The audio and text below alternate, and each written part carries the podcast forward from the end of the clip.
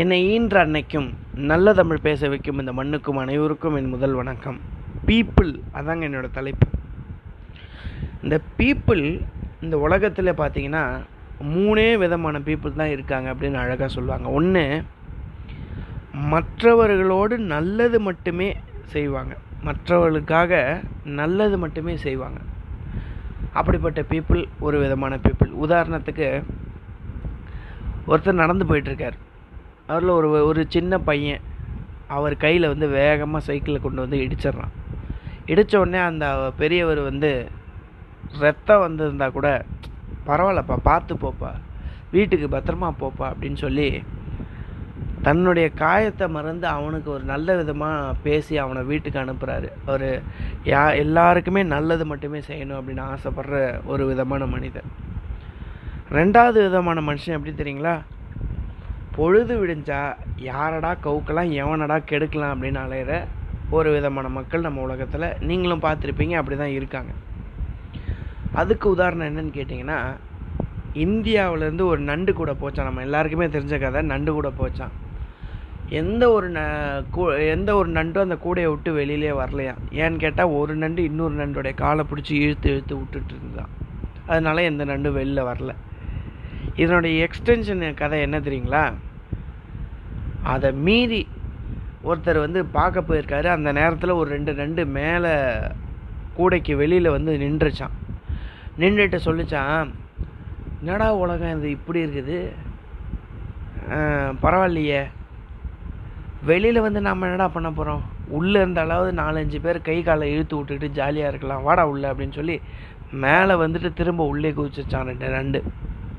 அந்த மாதிரி நம்ம வாழ்க்கையில் பொழுது விடிஞ்சால் யாரை கெடுக்கலாம் கவுக்கலாம் அப்படின்னு சுற்றிக்கிட்டு இருக்க ஒரு விதமான மனிதர்கள் நம்ம பார்த்து தான் இருக்கோம். மூணாவது விஷயம் எப்படி தெரியுங்களா? மூணாவது விதமான மனிதர்கள் பிரச்சனையோடவே வாழ பழகிக்குவாங்க. உதாரணத்துக்கு ஒரு நடுராத்திரியில் ஒரு முனிவரை பார்க்கறதுக்கு ஒருத்தர் போகிறார் முனிவரே விடிஞ்சால் நான் வெளிச்சத்தோடு வெளில கிளம்பிடுவேன். அது விடிகிற வரையும் உங்கள் கூட இங்கே ஓரமாக படுத்துட்டு தூங்கிட்டு நான் போயிடுவேன் அப்படின்னு சொல்லி அந்த முனிவர்கிட்ட கேட்குறாரு ஒருத்தர். அவ்வளோதானே படுத்துக்கோ அப்படின்றாரு. சொல்லிட்டு உடனே அவர் தூங்கிடுறாரு. இவர் படுக்கிறாரு. ரெண்டு நிமிஷத்தில் ஒரு பாம்பு போகுது. என்னடா பாம்பு போகுதே? அப்படின்னு சொல்லிட்டு இவர் முனிவரை முனிவரே பாம்பு வருது. கொஞ்சம் எந்திரிங்க எந்திரிங்க அப்படின்றாரு இவர். அப்போ முனிவர் சொன்னாராம் பாம்பெல்லாம் வருங்க. ஒரு நாலஞ்சு வந்துட்டு போக தான் செய்யும். அது உங்கள் கால் மேலே ஏறினா மட்டும் அசையாமல் அப்படியே படுத்துக்கோங்க அப்படின்னு முனிவர் சொல்கிறாராம் அப்போ இந்த முனிவர் மாதிரி பிரச்சனையோடவே வாழ பழகிக்கிட்டவங்க நிறைய பேர் இந்த உலகத்தில் இருக்காங்க. இப்படி மூணு விதமான மனிதர்களில் நாம் எந்த விதமான மனிதன் அப்படின்றத நாம தான் முடிவு பண்ணணும் அப்படின்ற ஒரு மிகப்பெரிய விஷயம் நம்ம கையில் தான் இருக்குது. இது இன்னும் அழகாக சொல்லணுன்னா சாரு நிவேதிதா அப்படின்ற ஒரு மிகப்பெரிய எழுத்தாளர்.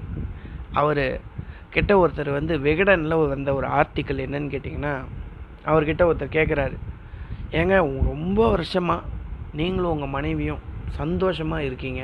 அதுக்கு காரணம் என்ன அப்படின்னு கேட்குறாரு அப்போ சார் நிவேதா நிவேதிதா ஒரு ஒரு ஒரு விஷயத்த சொல்கிறார் என்னன்னு கேட்டிங்கன்னா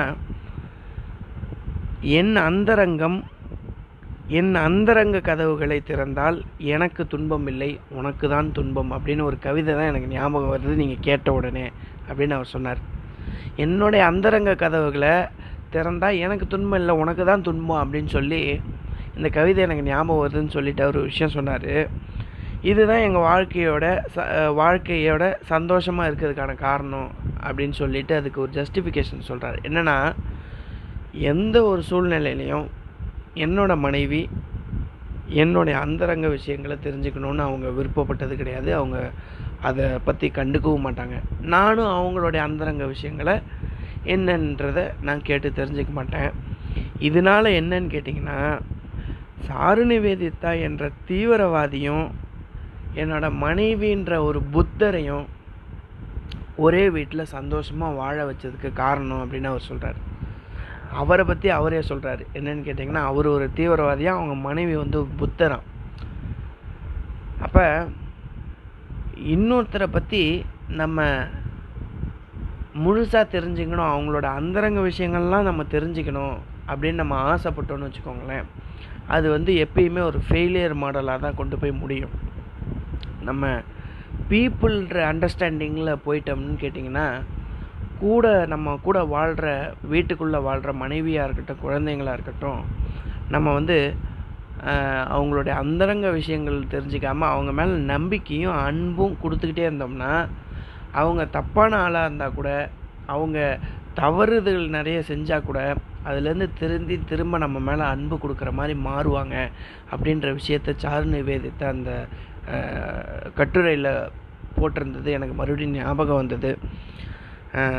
அதனால் பீப்புள் அண்டர்ஸ்டாண்டிங்கிறது ரொம்ப முக்கியம். ஒவ்வொரு நாளும் ஒருத்தர் ஏமாத்தினாருன்றதுக்காக இன்னொருத்தரை நம்பாமல் போக முடியாது. அப்படிப்பட்ட நம்ம உலகத்தில் நம்ம இருக்கோம் அப்படின்ற காரணத்தினால ஒருத்தர் ஏமாத்தினார்னா இன்னொருத்தர் மேலே அந்த ஏமாத்திடுவாங்க அப்படின்ற ஒரு விஷயத்த அவங்க மேலே நம்ம திணிக்க முடியாது. அதையெல்லாம் தொடச்சிட்டு இன்னொருத்தரை நம்ம நம்பி தான் ஆக வேணும். ஏன்னா அவர் அதை விட ரொம்ப நல்லவராக கூட இருக்கலாம். ஸோ அதெல்லாம் நம்ம புரிஞ்சுக்கிறது அதை நம்ம டேஸ்ட் பண்ணோம் அந்த பீப்புள் வந்து எப்படின்றத அண்டர்ஸ்டாண்டிங்கில் நம்ம டேஸ்ட் பண்ணோம் அப்படின்னா நம்ம மூணு விதமான மனிதனில் நாம் எந்த மனிதன் அப்படின்றத நம்ம சூஸ் பண்ணிட்டு தான் நம்ம அடுத்து போக முடியும் அப்படின்றத நான் இந்த இடத்துல கருத்தாக பதிவிடுறேன். நல்ல வாய்ப்புக்கு நன்றி சொல்லி விடைபெறுகிறேன். நன்றி வணக்கம்.